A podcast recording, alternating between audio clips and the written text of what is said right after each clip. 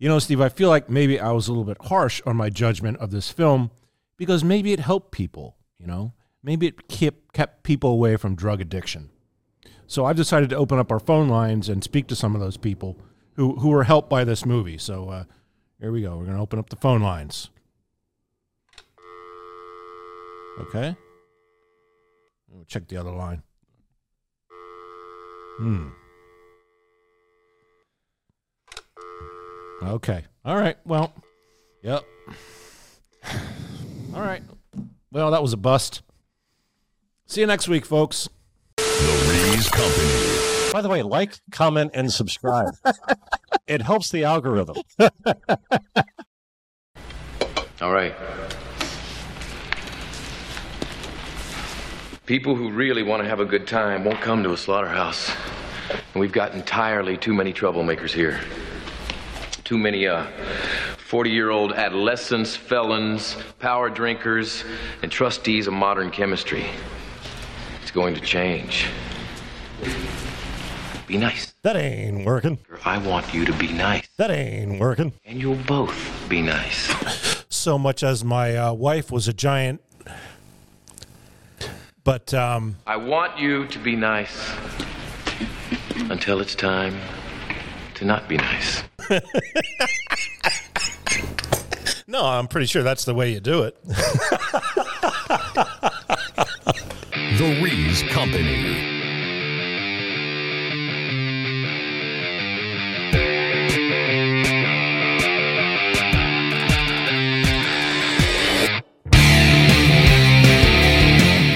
All right, crack open a tepid Genesee.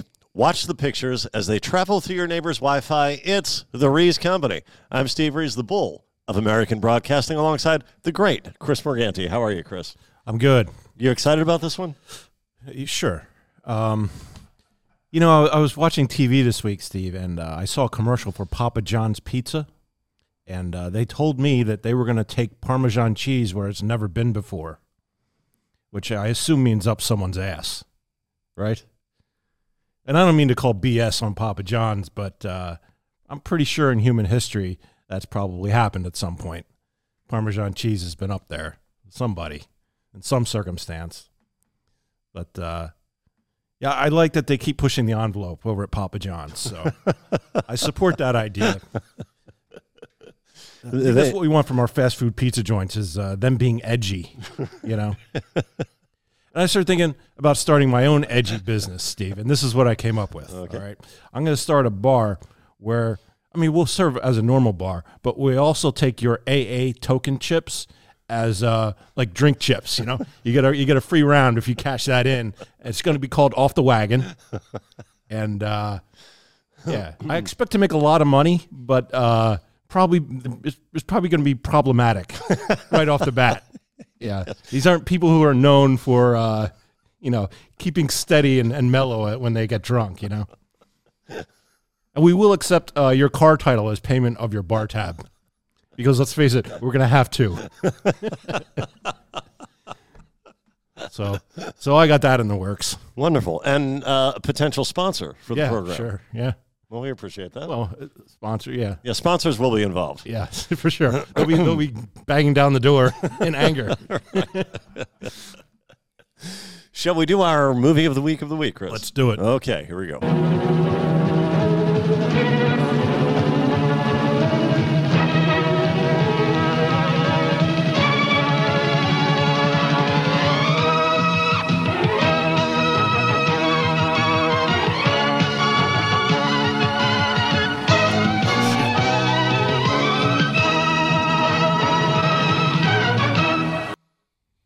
Movie of the week of the week this week.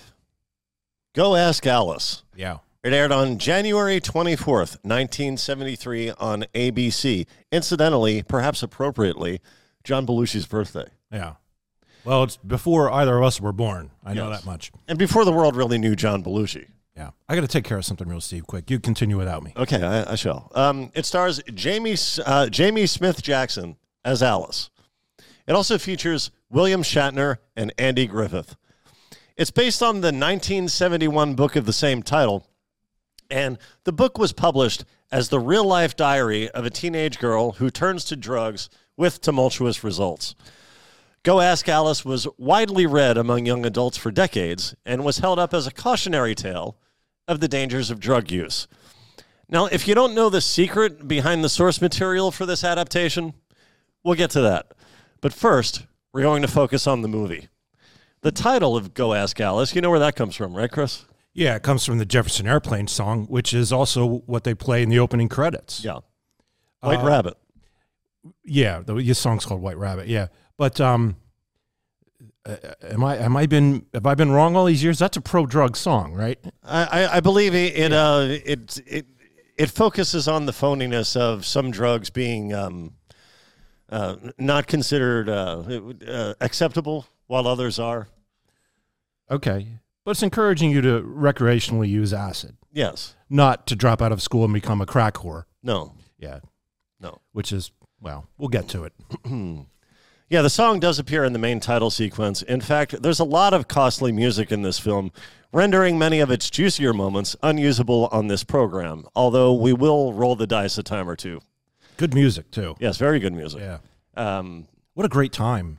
You know, late '60s, early '70s. yes, and this for- was popular music. This was top Yeah. 40. yeah.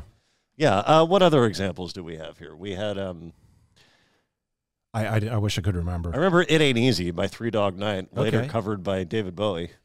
Yeah, yeah. I thought that was David Bowie. No, Yeah. no, no. I think that was the original Three Oh, Dog okay. Night version. Okay, all right. And uh, I can't think of what else. Yeah, but th- there were notable songs from the era used in this film. Um, we first see Alice when she's purchasing a diary, through which we hear her narrate the events of her life. As we begin, she's 15 years old and a student at a new school. She's afraid she won't fit in. It takes a while, but she does make a friend. Well, Di, I I still have you. But what a lousy month it's been. I've gained eight pounds, my face is breaking out, and I think I found a friend. Her name is Beth Baum. I've seen her around school and at a couple of other hamburger places. We seem to have a lot in common besides our weight problems. We're both Yeah, there are weight problems, Chris. Yeah, they both weigh about 85 pounds. Yeah, I guess that's just teenage insecurity because I'm looking at these gals wondering if they know it's Christmas time at all. I So- hate that song, by the way. You're not a fan? Uh, it's so condescending. They're not. They're not Christians. Why would they care that it's Christmas? So stupid. you, you don't think a, a joyful Christmas carol should contain the phrase clanging chimes of doom? Probably not. so Alice and Beth, they become uh, close friends. But as the school year ends, Beth goes off to summer, uh, the summer camp, Yeah. leaving Alice companionless. Well, during the summer, Alice is window shopping outside a boutique, and a salesgirl recognizes her and summons Alice inside. Her name is Chris. Hey, How about that? Yeah. So uh, Chris and Alice go to school together, and Chris invites Alice to a party she's hosting that weekend while her parents are out of town. Alice accepts the invitation. And we'll see in a second how she gets on at her first high school party. It's evidently a button button party. Chris, have you ever been to one of those? Uh, not that I know of, but Yeah, I mean, I, I, I haven't either. I guess these exist if this scene is to be believed. It's apparently a gathering where the main means of communication is through the never explained phrase button button. These guys must be college age. I've never seen them around our school. But I guess they're all as nice as Chris when you get to know them. I just hope some of the kids don't start that number about dope or drinking. I either have to admit I've never tried it or fake it. All right. Button, button. Okay. Button, button. Get the button. Button. Button. Who gets the button? Now don't be greedy. Baby's Come on. Only, uh, different. Yeah. Button, button. Thank you. Yeah. Button, button. now, Steve, I didn't pick up on that. As as as we said, the audio quality is not very good, so I just kind of went on when I didn't pick up on things. But um, uh, are they using button as slang for a tab of acid? Is that what's going on here? I don't know. Okay, because those drinks were laced with acid. Yes. Yeah, Yeah. Uh, I don't think Alice is aware of that. Yeah, she doesn't know that, but I think that's what's going on. Yeah. I don't know. Yeah. Alice tells her diary that in that moment when the acid took hold, she felt like anything could be beautiful. That she had discovered a new and perfect language that we can assume contained words other than button. She now possessed all the wisdom and knowledge of the ages, and for the first time in her life, she felt beautiful, free, and uninhibited. Yeah, and all this is explained in voiceover. Um, as you've heard, that's that's it's the, the use of voiceover is uh, kind of a controversial topic in filmmaking. Am I wrong about that? No, I, I, I think you're right. Yeah, it, it's very it's very. I mean, Ray, Ray Liotta in Goodfellas is an example of it done well. Um, here, um, I feel like they could have made a better movie if they got if they tried to just explain things outside of voiceovers more You mean explain it visually or through dialogue? through storytelling, Yes. rather than the, this whole thing is very chopped. It's only a minute, an hour and fifteen minutes, and it feels like if they'd let this breathe a lot more, it could have been a much better film. Well, I think you're right when it comes to uh, typical storytelling that that is lazy to uh, explain more and show less. Right. In this case, it's supposed to be replicating the contents of a diary. I know, but So the narration is I get that part of it, but it still felt very rushed, and some things aren't explained very well at all. Um, we'll we'll see some examples of it later, but um, yeah, I just don't. I'm not saying they should have gotten rid of it altogether. I think they relied on it too much here. Yeah. Well, as far as uh, having uh, unwittingly ingested LSD, Alice goes on to explain in her diary that although she's grateful for the eye opening experience, she's glad it's over and she won't do it again. She changes her mind almost immediately when Richie, a college boy she met at the party, calls her the next day. Yeah, And in the true fashion of an overblown cautionary tale aimed at adolescents, Alice undergoes an immediate, drastic, and unavoidable transformation. yeah, she becomes cool and interesting. The summer is getting pretty skitsy now, tripping with Richie at night, playing it straight in the daytime. Mom and Dad don't suspect anything as far as drugs go, of course. But they're nagging about my hair and clothes and attitude are enough to drive me crazy. That plus my monthly pregnancy scare make me borrow a lot of Mom and Dad's tranquilizers, but they never miss them. Richie says parents always notice missing booze, but never pills or cash. He says that shows where their heads are at. Yeah. So she was a virgin before all this too, and now she's having pregnancy scares. So Yeah. Yeah. Sounds like she's leading a very stressful double life, full of risky and shadowy behavior. Hardly seems worth all the effort it takes to hold that sort of thing together. Let's continue. I don't know. Well, Diary School has finally started again. It's really weird how the same place I hated last term has become my sanctuary this term. Oh. I'm down to 103 pounds and feeling great. Boo. Whenever I get hungry or mm-hmm. tired, I just pop a Benny. Rich even gives me this stuff to have when I'm alone and want to turn on. Isn't that nice? Yeah, perhaps I spoke too soon. Yeah, It sounds like her drug regimen has brought positive change to Alice's life. yeah, she's got friends and she's happy now. Yeah. yeah. now, one change, however, is unfortunate. Her new lifestyle has alienated her from Beth. Alice calls it growing apart. And when Alice's birthday comes round, only her new drug buddies and not Beth are invited to celebrate. yeah. Let's check in on this party at our copyright peril.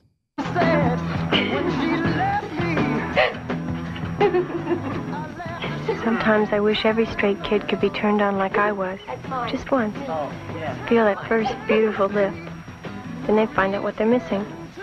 And join the party. Instead of getting left out like Beth. I thought about inviting her, but she would have gotten really uptight when we started doing this stuff.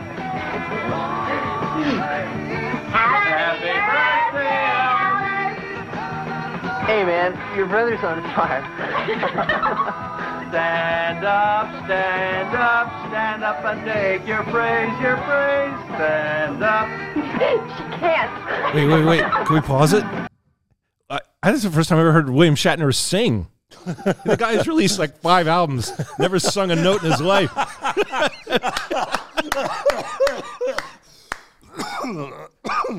that was actually, I mean, you would think it was Ned Flanders, but that was actually William Shatner. right. All right, let's see some more.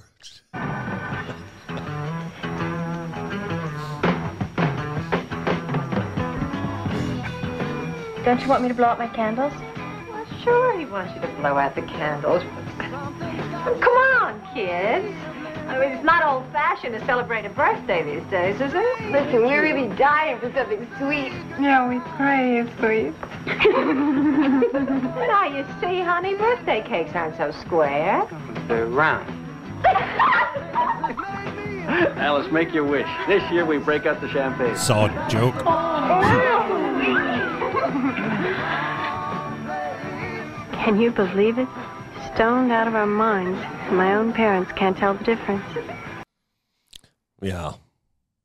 Now, I'd like to uh, have a little sidebar here with the audience. For those of you who don't know, when you have copyrighted music in your YouTube show, one of three things happens.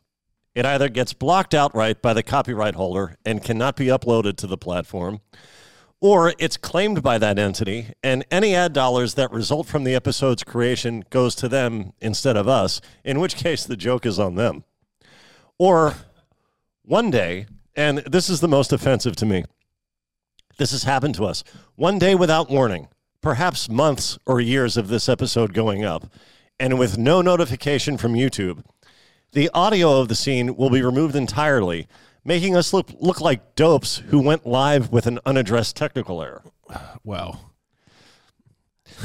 So hopefully you heard what we just did, and um, Alice and her friends are high at her birthday party. Her parents are oblivious, and yes, her father is William Shatner. And gee, I wonder if that's a real mustache. I also wonder if it will be become patently obvious whether that mustache is real or fake at some point soon. I'll tell you what, man. That, that looked like a lot of fun.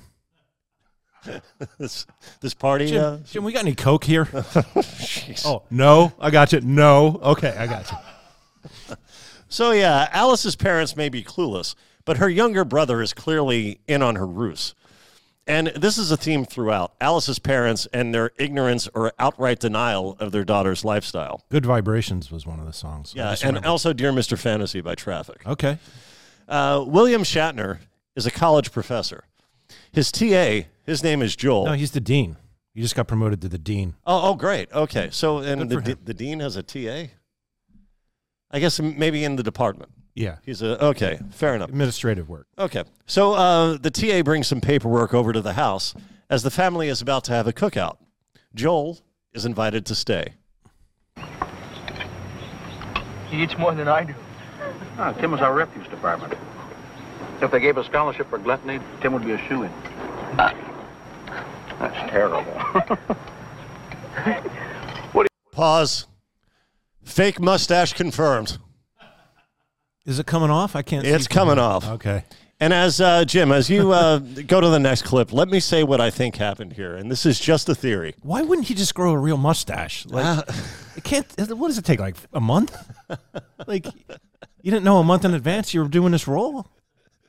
You know what I think led to this situation? What? Star Trek had been over for a number of years, two or three, maybe four by this point. Three. Yeah. Three. He was still almost a decade away from TJ Hooker. Okay. But Shatner still pulled some diva malarkey on this set. Here were his rules no second takes. You have me on Tuesday between noon and three, and I'm getting top billing for about four minutes of screen time. Yeah. And you know what's worse, Chris? Oh. I'll bet the mustache was his idea. Oh, yeah. They probably wanted him to look like William Shatner because that would get people to watch. But he's like, no, I'm going to look like Ned Flanders.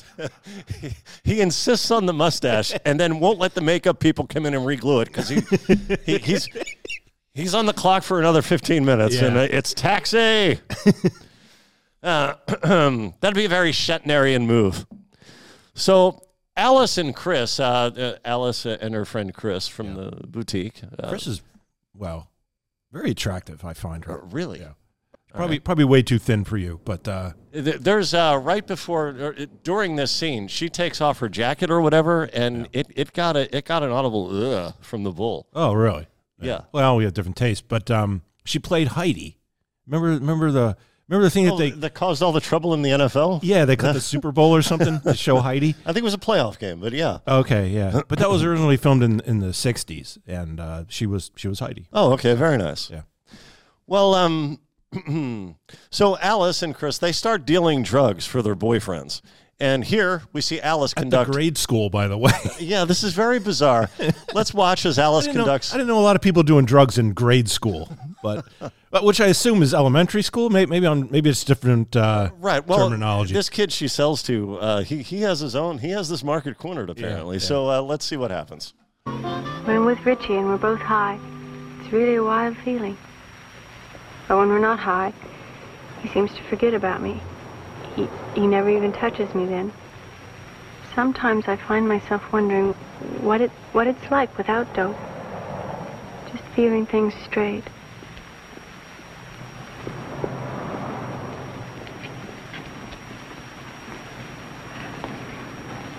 I thought you'd be older. I'm pushing up to grade school.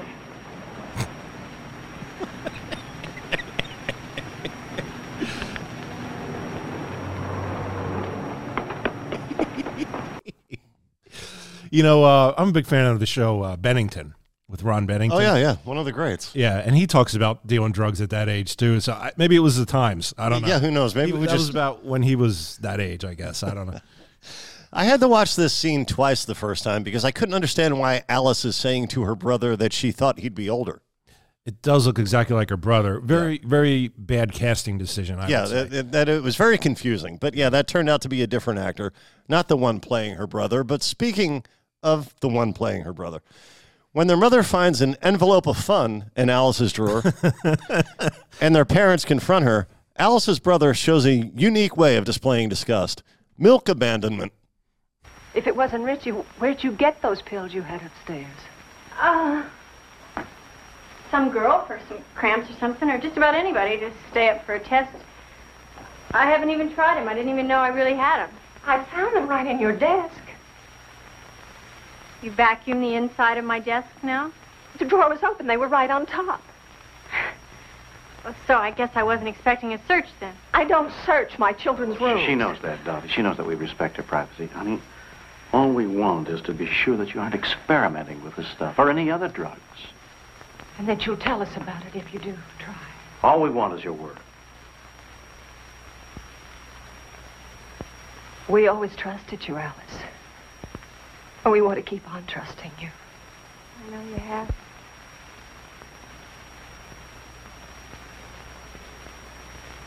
I give you my word. Now, that's what I hope to hear.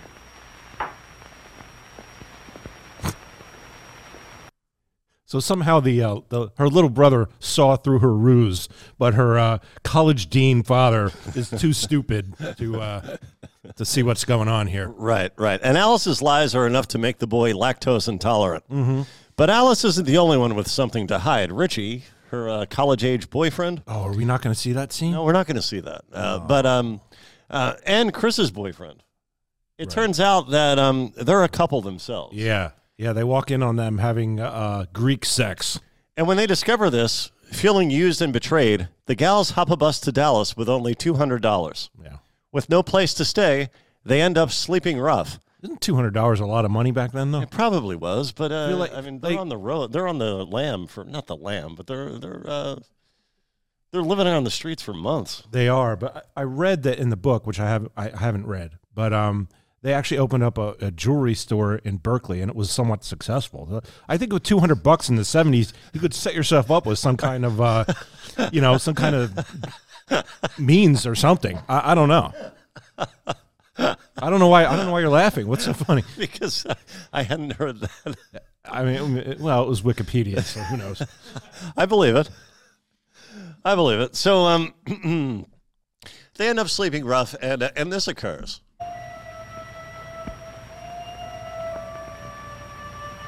Where's Chris? You got anything? Where is she? Listen, I don't know any Chris. You got any uppers left? Yeah, uh, this actually wasn't part of the movie. Mackenzie Phillips just wandered onto the set asking for drugs. Yeah, believable. I didn't realize that was her. Now, she was who was she again? John Phillips' son, uh, daughter.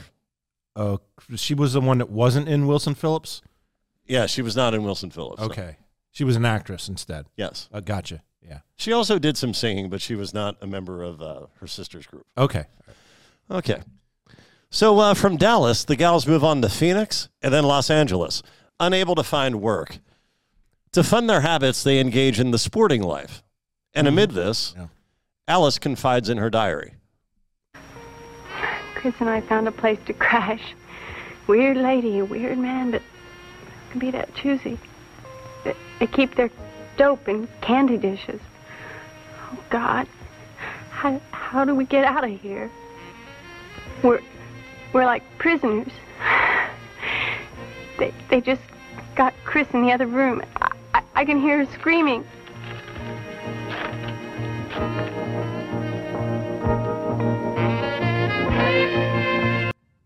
All right, now, Steve, I don't mean to interrupt you here, but what she just narrated, we see about three seconds of it later on. Is, Yes, is that one of the clips that you? We are going to see that. Okay, I just want to make sure that we. Yeah. Now this is only hinted at in this ad- in this adaptation, but my wife remembers reading the book and she explained this to me. What Alice just referenced was a living situation she and Chris desperately agreed to, where an older couple, Sure. both sadists, provided them drugs and shelter, but with a catch. Only one of the girls would receive a dose at a time. That would be the girl who acted quickly and seized the pill. The other girl would not only miss out on the high, she would then be abused by the couple within earshot of the girl who, for lack of a better term, won the competition. Mm. Weird. Yeah. It's it's Uh, odd she didn't tell me about the part where um, they successfully they, they had they, for three years they ran a Bailey Banks and Biddle franchise in San Jose, uh, Berkeley. Berkeley. But yeah. um, yeah, it's weird that people.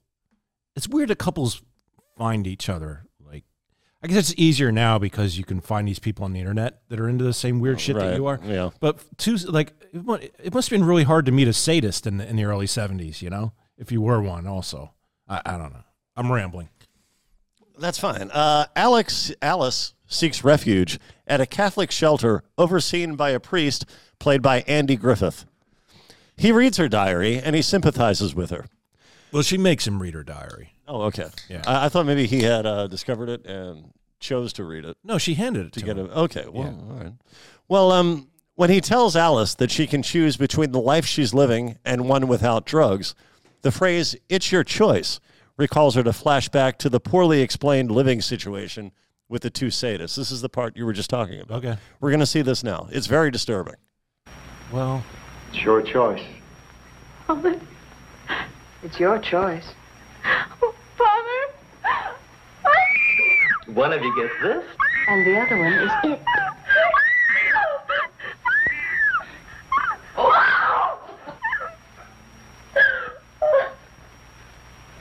All right. It's over. It's over. They're gone. They're gone. Like It wasn't diary. Chris. So that's what I was saying about how sometimes this feels a bit rushed. Like I feel like they could have explored that a lot more. Um, that guy, that char- whoever that character actor is, he looked kooky as shit. So that could like he kind of reminds you of like Eric Stoltz in uh, Pulp Fiction, Oh yeah, yeah. or um, or or uh, Boogie Nights when they go to the the guy Oh, who's yeah, the the, guy the rope. firecrackers and shit. You know, um, I think it could have been a really cool scene, but I, I maybe this is targeted more to like a teen audience. So yeah, I believe so. It was more to scare uh, teenagers off of drugs. yeah, so I guess they didn't want to. They didn't want to go full Boogie Nights with it, I guess. Right, and Yeah. this is ABC in 1973. Yeah. Um, so Andy rings Alice's home phone, and he leaves the receiver hanging off the hook, giving Alex the uh, option to talk to her mother. She accepts and soon returns home, resumes school, and vows to stay clean. It's a challenge, especially with her clueless mother in the mix. Let's hear what her ex friends get away with. Let's hear what they get away with saying in front of Alice's mother. Better start all over again. Well, Jan, what army are you feeding this weekend? The whole crowd, including Alice, if she'd uh, break down and socialize a little. Well, she uh, she gets a lot of studying done on the new sitter's job, but maybe she's being too conscientious. We'll try to persuade her. All work and no play. Why don't you give up, Alice? Get off your high horse. Or your uh, horse high? Oh, bye. It was really nice seeing you again. Oh, goodbye. I'm gonna lose my mind. Yeah. You heard mention there of Alice's babysitting gig. Jan, the girl in line, uh, she babysits as well. Alice gets a call one night when Jan is a no show to look after an infant. So uh, Jan does turn up eventually and makes quite an entrance. Yeah, but I'm going to get her up. That's my job. It's not your job anymore, so stay away from the baby. Look at she's laughing when I bounce her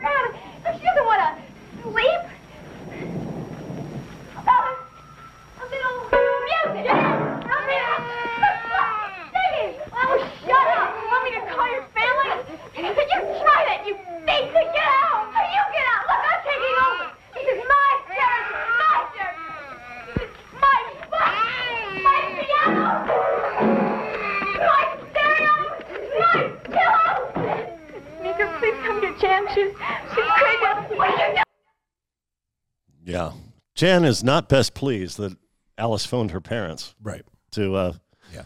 uh, let them know about the situation.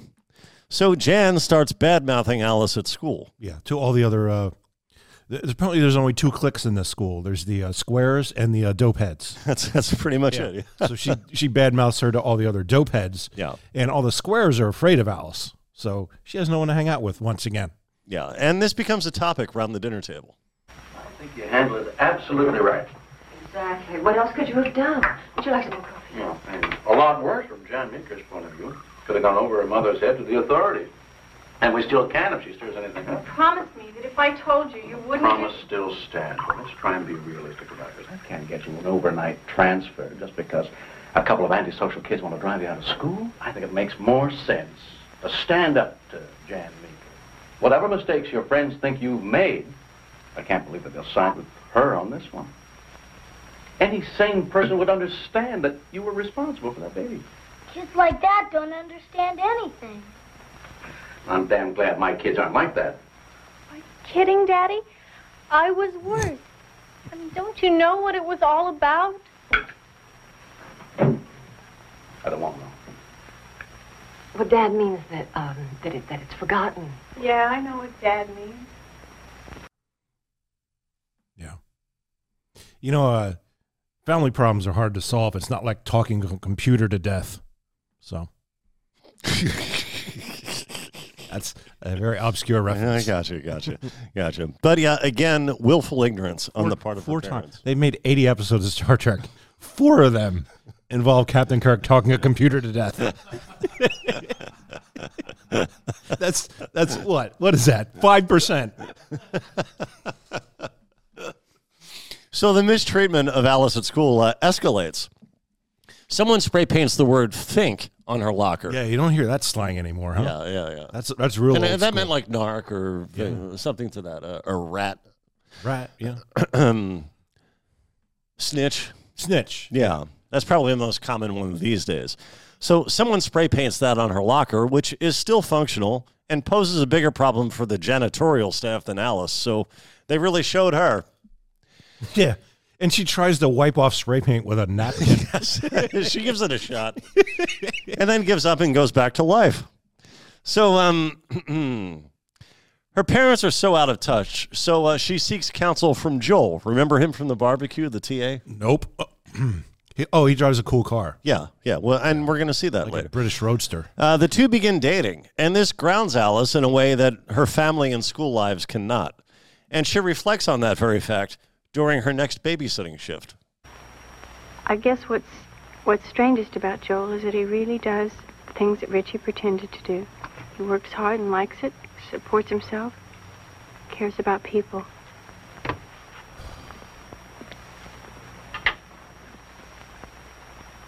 Now, can we pause it?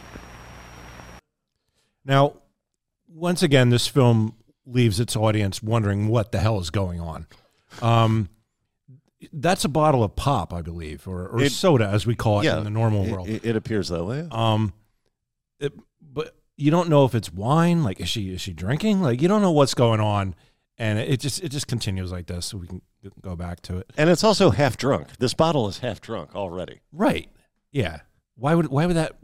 And that's what she opts for out of the fridge. Yeah. It's not, and it's not a twelve ounce bottle. It looks that, that's why you might think it's wine because it looks like it's like a like a like a twenty ounce glass. I don't know what I don't know what's going on.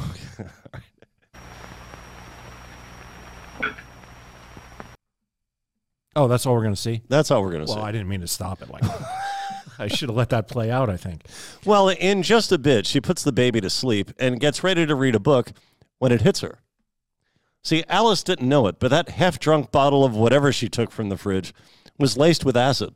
And the audience would not know that either because all you see is her fall down. And you're like, well, what the hell just happened? There is an audio cue because the same traffic song that played during her first trip plays again. Oh, okay. All right. So, um, Well, I'm an idiot then. I should have noticed that. well, uh, this time, the difference this time is that uh, this trip is not a pleasant one. Yeah. She ends up in the hospital, and while there, Beth, her pre-drug companion, Okay. that chubster, Yeah. She sends Alice a new diary as a gift. And Alice wants Beth to tell the folks at school that she was dosed against her will and did not breach her sobriety. And she shows up all bandaged up like she suffered burns. Well, her injuries are described, I, uh, are explained. okay. As the events of that evening come back to her, Alice recounts them to her attending physician. Alice, look at me and try to make me understand so I can tell Beth.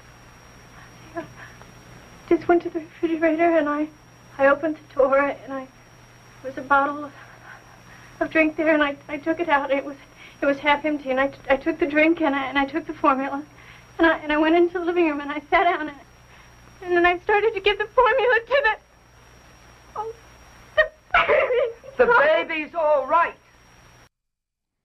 Geez, sorry to disappoint you, doctor. Yeah. Seems like an angry way to tell someone that a baby is unharmed. Yeah, that's weird. Yeah. So Uh, what happened was she locked herself in the closet so that she wouldn't hurt the baby. Why are her hands all bandaged up? Because when she when she locked herself in the closet, she started to think it was a coffin. So she started scratching at the door. That's why her hands are bandaged and banging her head against it to uh, try to uh, free herself instead Oh. of you know turning the, the knob on the yeah, other side. somehow I missed that. Okay. Yeah. And uh, all this to the point of injury. Well, Alice recovers. And after undergoing a treatment program, she returns to her normal drug free life. She reconciles with Beth, resumes her relationship with Joel, and everybody goes home.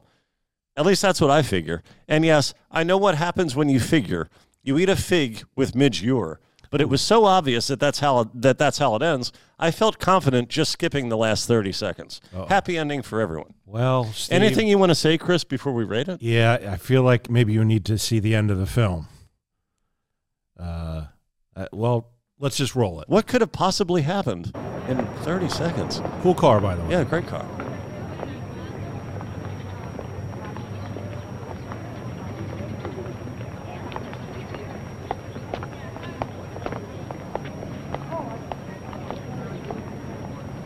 Going to school? Her boyfriend drops her off? in the her fall off? of her last year in high school, our daughter died of an overdose of drugs. Whoa! We were never able to find out what the drugs were or whether or not they were self-administered. All we know is she drowned in the pool, and my husband called an ambulance without even pulling her out of the water. Ooh. Never even Whoa. pulled her out of the just to maybe see if something could be done. That doesn't sound like the behavior of a grieving relative. I, I, oh, I'm sorry. Um, yeah. And you're worried about the music on this one? I'm talking about the characters in the motion picture, Chris. Can we just let that roll just a few more seconds, though, to hear the end of it? There's music. Since she had stopped keeping a diary several months before, we had no clues as to why she died. We have discovered since then that she was one of almost 5,000 drug All right, you can cut it there. I just wanted to get the fact that they're blaming her lack of diarying for. Uh, I don't even know if that's a word, but uh, that's what that's what they blame all this on.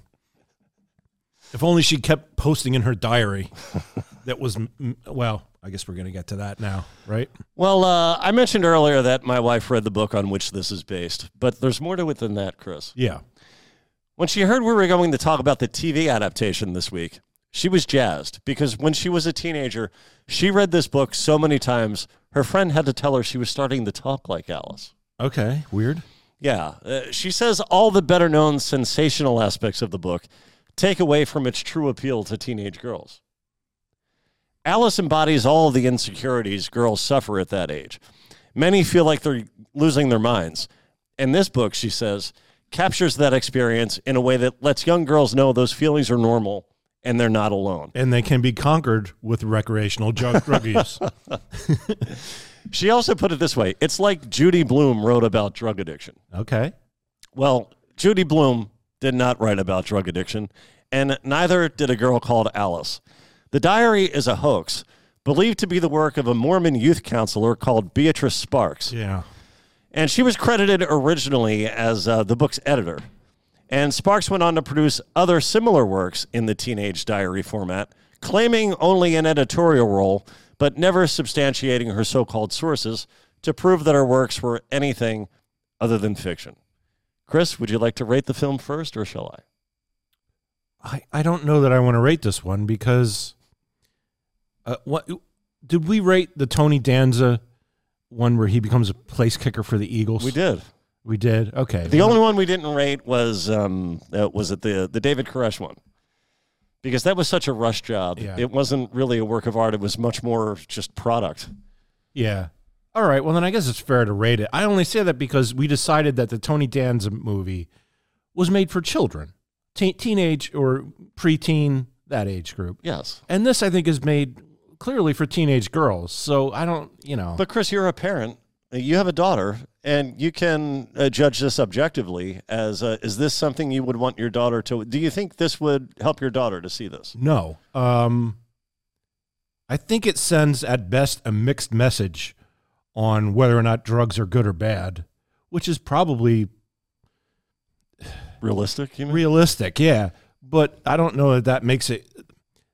I wouldn't see it as oh this is going to be a good thing for her to, to read because, man,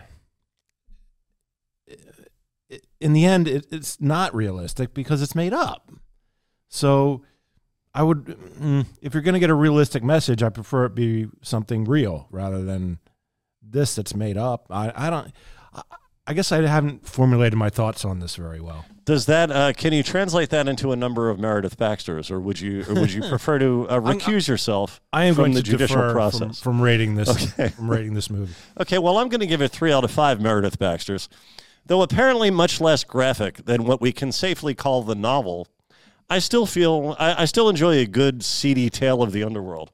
Yeah. And the purpose of any cautionary tale is to make the viewer think she's only one bad decision away from suffering the same fate as the protagonist.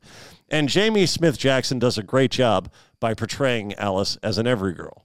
But I guess as I'm trying to formulate my thoughts on this, that's kind of what bothers me about it, Steve. Is it's not written as you say a tale of seedy underbelly of anything.